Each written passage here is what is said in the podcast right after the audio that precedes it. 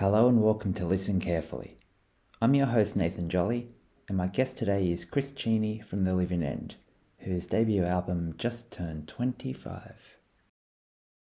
25 years of the debut album. Have you been diving back in, and what are your thoughts? Um, I have not been diving back in. it's um, I'm proud of that record, and it's it's nice to celebrate it with the show at Festival Hall. But I I haven't listened to it in in quite some time. But uh, you know, it's we we figured we could either ignore the anniversary or we should do something big. So we decided to do Festival Hall. It's it's it's too special a record to not do anything at all, but we just haven't really made a habit of doing anniversary shows and looking back too often. Why do you think you haven't made a habit of it? Because we've always been looking forward. We've always been thinking about the next record, the next song, the next show. Um, I think too many bands kind of just, I don't know, they rest on their laurels and they probably run out of ideas. And we've we've been really lucky that we've had you know, quite a few successful records since then. That was obviously yeah. the one that put us on the map. Um, but I think we always, you know, we always wanted to kind of keep keep moving forward. We sort of looked up, you know, I really admire bands like Midnight Oil and Nick Cave and stuff. But they just kind of, you know, it's the artistic kind of endeavor, I suppose. To if you sit there celebrating the past too much, you kind of, I think it can be a dangerous thing, I suppose. But but this one changed our life. You know, this record when it came out it changed everything for us. So, and it's a special record for a lot of people. So we thought, all right, well, what do we do? You know, do we do a couple of shows or do we do a tour? And we thought, no, let's just do one big show in Melbourne and then move on. um, well, I'm going to ask you to go back the year before the album came out. So mm-hmm. you had Second Solution, Prisoner Society single, and then you had that year where that just kept getting bigger and bigger, and you were also working on your debut album at the time. Mm. pressure? Was it just so exciting? It was sort of exciting. Um, I just, I think I felt like I had a lot of ideas for songs, so I don't remember feeling the pressure as far as how am I going to follow up Prisoner or Second Solution. And I, I think part of that was that EP, you know, Second Solution was the first song, Prisoner was the yeah. second song. So that wasn't, we didn't think that that was anything special. That was just, it was an EP that had four song, four or five songs, one of them being a cover. So I don't think we had this sort of, we sort of thought, oh, this is this is it. When we're not going to write anything better than this. I felt like I was always writing and, and writing a lot of different material. So I remember writing like Save the Day and West End Riot and All Torn Down and um, thinking, wow, they're they're really catchy. You know, they're in the same vein as that, and I could totally hear these songs being played on Triple J. I suppose at that point was the only station that really sort of played us. So I guess I kind of, yeah, in answer to your question, I probably felt excited by it.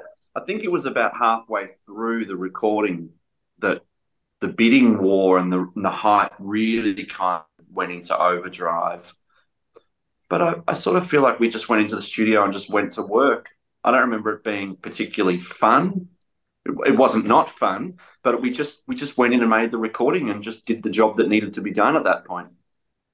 Did you ever consider not putting Second Solution and Prisoner on the album because they'd gotten such an airing by that time? Yeah, that's a good question. Actually, I remember there being a a conversation about having to re-record them, which I think was a bit weird because we, um, yeah, we were going to sign to a different label or we were talking to different labels, and therefore, I guess we felt we had to do new versions of them. Um, yeah, I, I, guess there must have been a general consensus that that they should be on the record.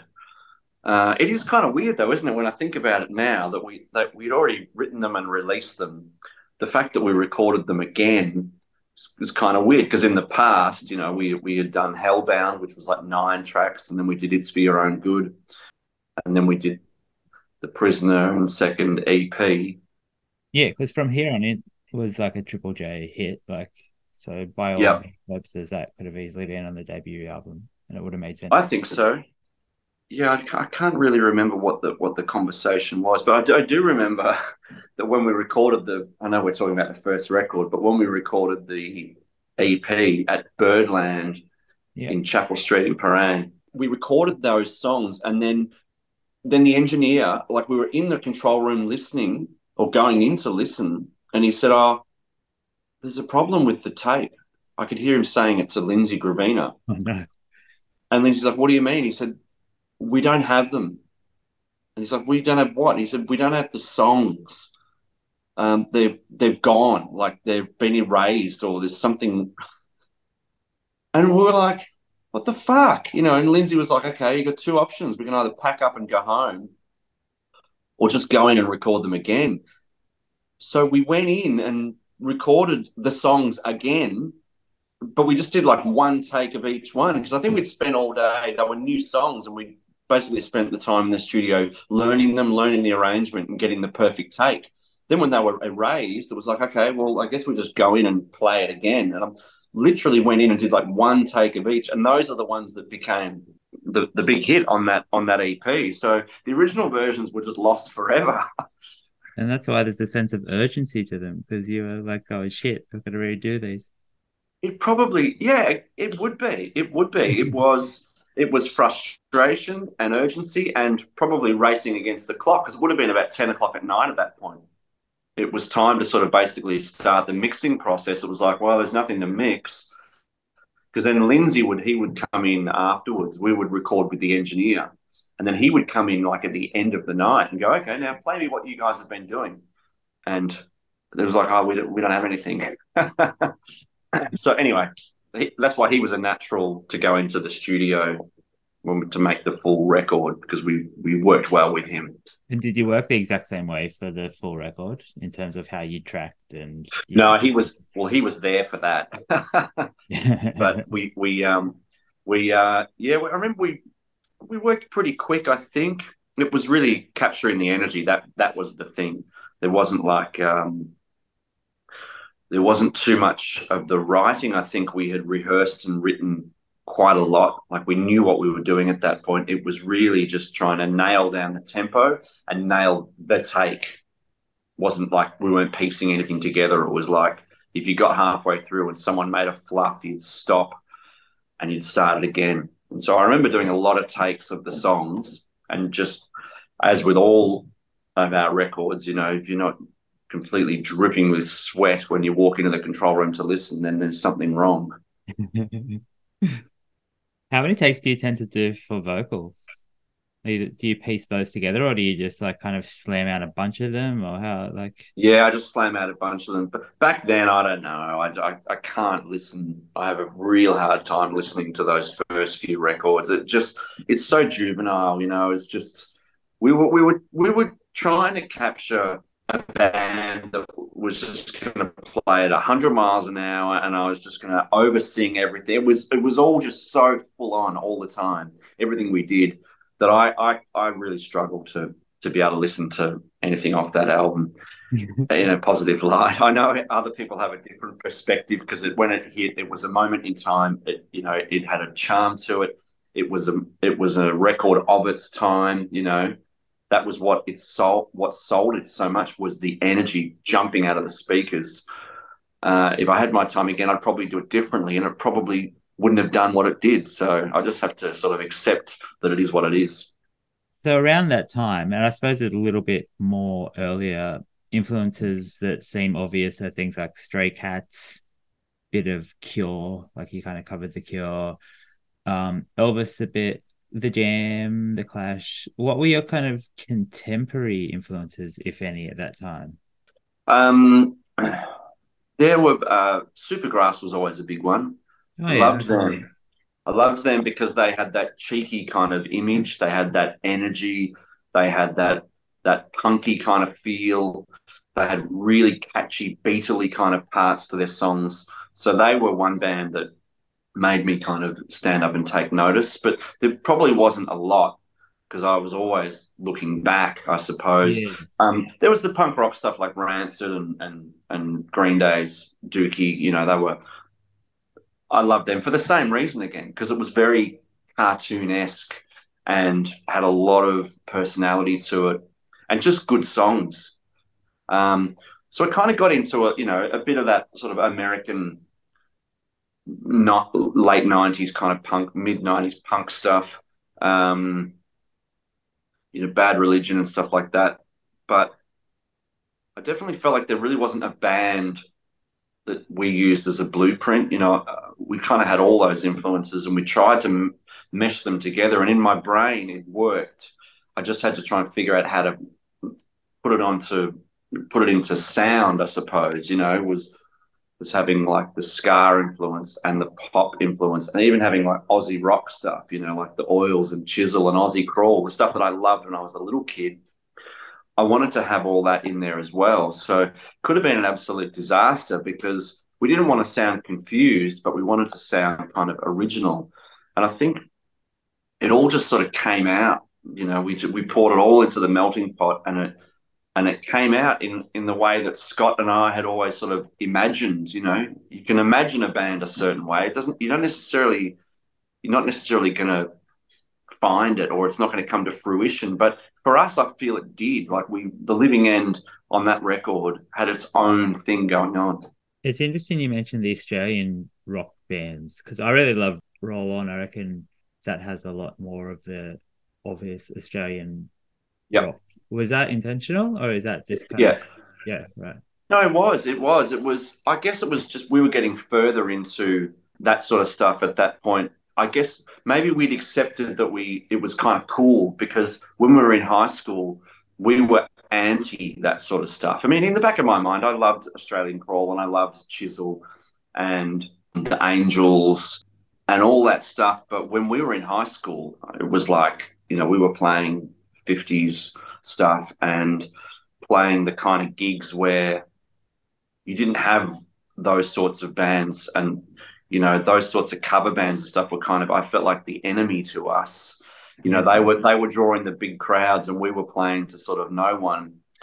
So it's it's funny in a way that we've now become this band that gets played on commercial modern rock radio and we've become friends with those very people when we were definitely on the outside of that. We were like the alternative to the alternative. I mean, you had Nirvana and Guns N' Roses and stuff, and then we were outside of all that again.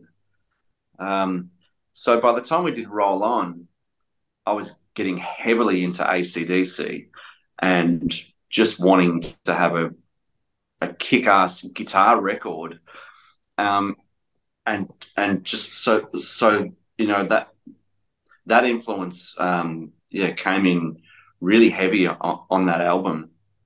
And i think it was just about trying to break away from what the first record had done. That was that was the big thing was like I, people were like oh yeah prisoner of society band. And i was like there's so much more to this band. And i was on a mission to sort of prove it. Yeah carry me home don't shut the gates those kind of songs are very kind of yeah you kind of do a lot more kind of guitar in on the second record as well like a, a lot of kind of you know complicated. Yeah it kind of i feel like it was the first record kind of grown up a bit and sort of became tougher and there was an edge to it and it was all about big riffs and whereas the first record still has a lot of that jazzy kind of guitar playing and you know it's a bit more cute in a way but roll on definitely was like um you know it was like we sort of it sort of it put a Fred Perry on and kind of shaved its head and got a bit of like tough skinhead kind of vibe to it.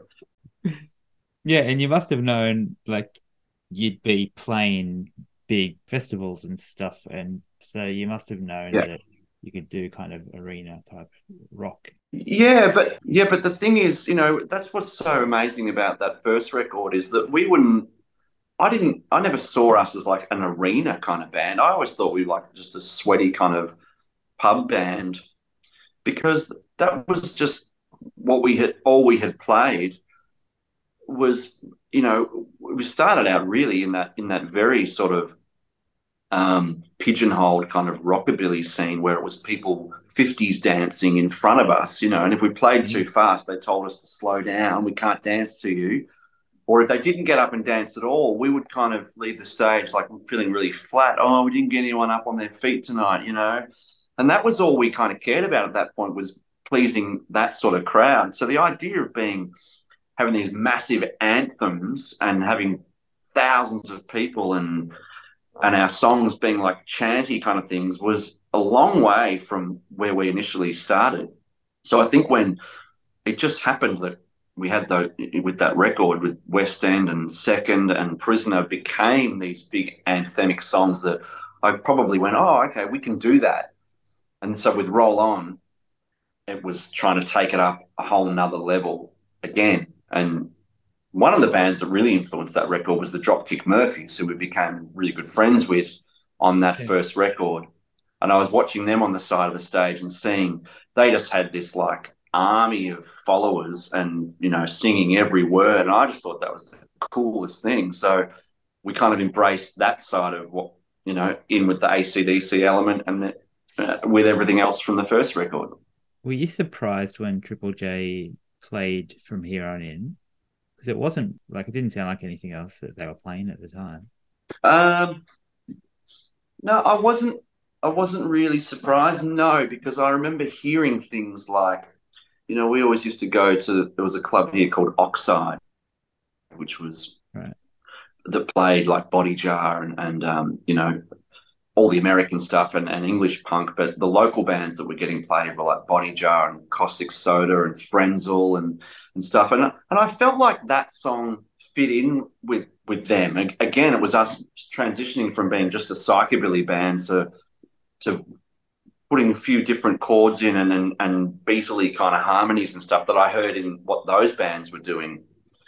And I, you know they were getting played on Triple J a bit, so it didn't surprise me when and I, I, knew that was the the catchy song. Even the intro, you know, it just leaps out of the speakers, and uh, kind of that was a bit of a blueprint for us. I think that song because every song on the debut record seems to have an an intro, an intro and an outro that don't necessarily relate to the rest of the song. But I always had this idea that all great records, you know, whether it's Hound Dog or Johnny B. Goode or whatever it is, they have a calling card. They start with something that you immediately go, ah, I know this song, and oh, that's catchy. So I think from here on in was the first time we kind of we had that idea. Yeah, all torn down is another song that has like an interesting structure. So it's got that kind of intro part that's completely different. Then it gets into a kind of a ska thing. Yep. Very interesting song. Um, were you into ska music, or was it just that was permeating rockabilly and punk and kind of even skatery kind of stuff as well? No, I was into it because as as early as oh, probably 93, 94, which was when we were transitioning from being the Runaway Boys into the Living End, where we basically had we're starting to really really push forward this idea that we're not going to be a cover band. We're going to write our own material and we're going to find an original name and and so it was around about year 94, 95 that we started to play places like the Tote and the Espy and um, the Punters Club. And we would get put on the bill with a lot of ska bands and punk bands and stuff because the subcultures in this country are not big enough to have big enough scenes for each band. So the great thing is everyone meshes together. Whereas like in England and America, it's like there's a rockabilly scene, there's a ska scene, but I feel like Australia was always so mixed, which was great. So we started to play with bands like Loingroin and um, Area Seven, and um, and that, and and we really liked those bands because we'd also grown up listening to Madness and the Specials, and loved that English two tone stuff. So it's just natural for us to have this song that had the upstrokes um, it just happens to have a very pop kind of chorus, but I don't know. There's, there's not a great, there's no great sort of thought behind it. I just sit down with a guitar and just write what comes out at that point, you know. But I, and to me, like those bands wouldn't have had a chorus like All Torn Down. It's way too pop for any of them. But they'd have that kind of verse. But for yeah. me, I was like, well, I, you know, I love um, you know Elton John records and Electric Light Orchestra and like really full on pop stuff. So that was the chorus I chose for that tune. Were you prolific around that time? Like, did you throw a lot of songs away, or were you more kind of measured and kind of? No, nah, always had a lot of songs thrown away. I've got boxes and boxes of tapes and things that I I sift through, and I just you know, it's, oh, I forgot about that one. Oh, I forgot about those ones. You know, songs that just never ever saw the light of day that we went into studios and recorded, or or garage kind of tape deck sort of recordings. So yeah, there was always there was a, always a, a, lot of ideas, and I I don't reckon I ever sort of thought that. Well, I, I didn't think that the songs would last the way that they have, or they would do what they have. I, I in my mind, it kind of worked, and you know, I, if I thought a song was good, but I could see there was probably a novelty factor, and sometimes that just means like with Prisoner, it doesn't get much more novelty than that.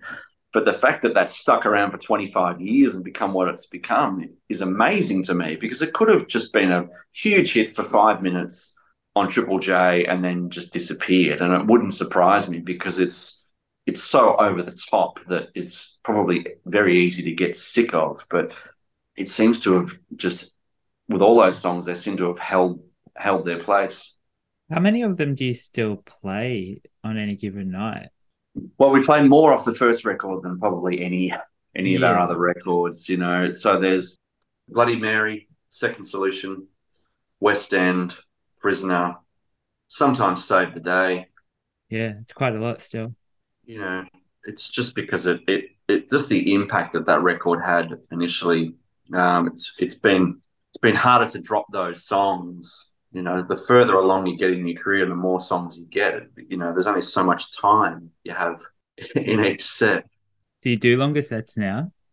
Yeah, well, we're sort of getting to that point, I think, you know, where it's like something's got to give. You either play a longer set or you have to start, um, you know, chopping and changing between the tunes. We, we've always been one of those bands who haven't shied away from playing, you know, the the radio hits, I suppose, and the songs that people want to hear because they're fun. Because at the end of the day, it's it's like the reaction is worth it. You know, it's uh, I, it's still just a buzz to play something like Prisoner because the place erupts every time. And so, but I, yeah, there's I mean, there's a couple of records that I really like and I'm really proud of. And we don't play those songs, um, which we should. So, you know, it's just about going through different phases, I suppose, where songs come in and out.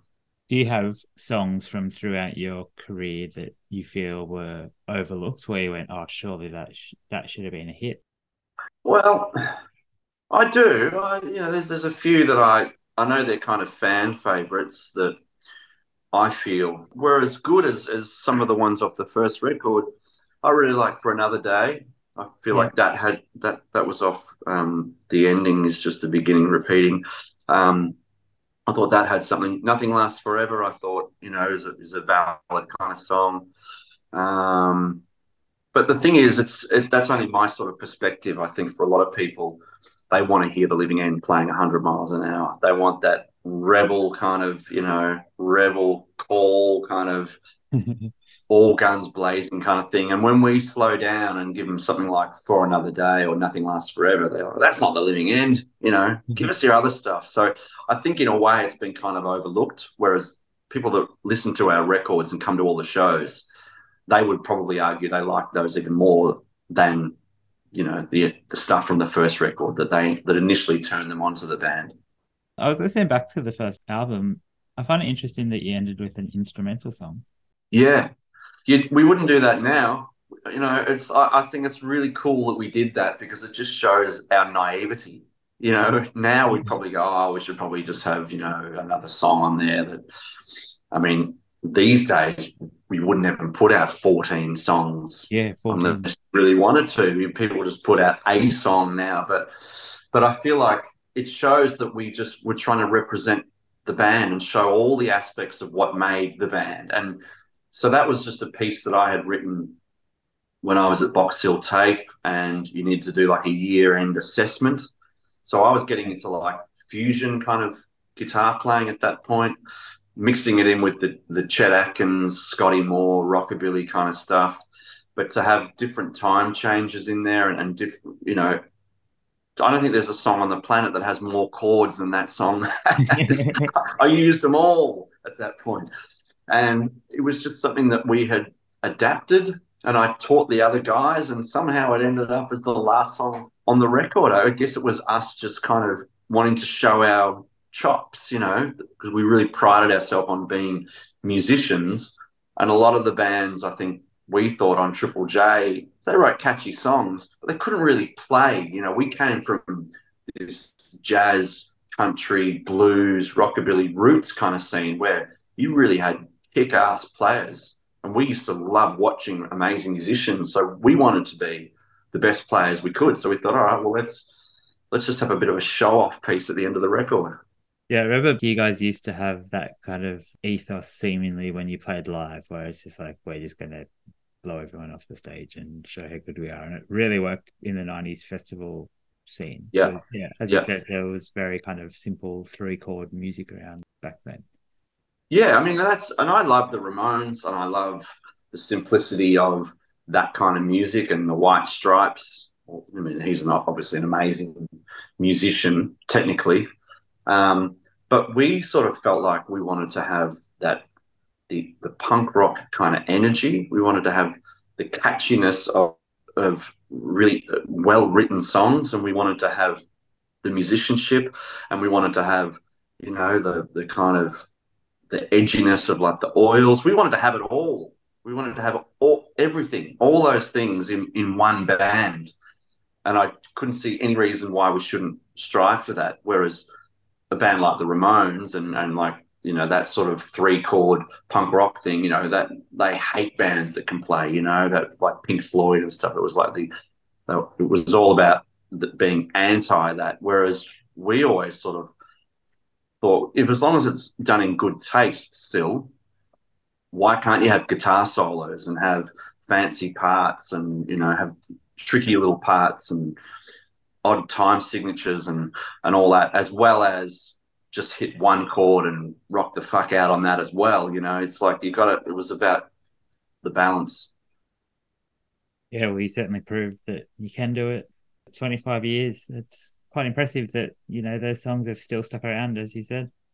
Yeah, yeah. No, I feel I feel blessed in a way because uh, we hoped that that record would would be popular, and we hoped that people would like what we did, and it just exceeded any expectations we had. And you know, when it hit the charts and stayed on the charts for all that time, we had all those singles, and it just it was like we had worked so hard for so long to try and get a foot in the door, and then when we finally did, man, the door just blew wide open. It was crazy. And that was Chris Cheney from The Living End. The 25th anniversary edition of their debut album is out as of yesterday, and the band are playing one show at Festival Hall on November 4, but that has long sold out, unfortunately. So if you don't have tickets, you don't have tickets. My guest next weekend is Simon Day from Ratcat. Until then,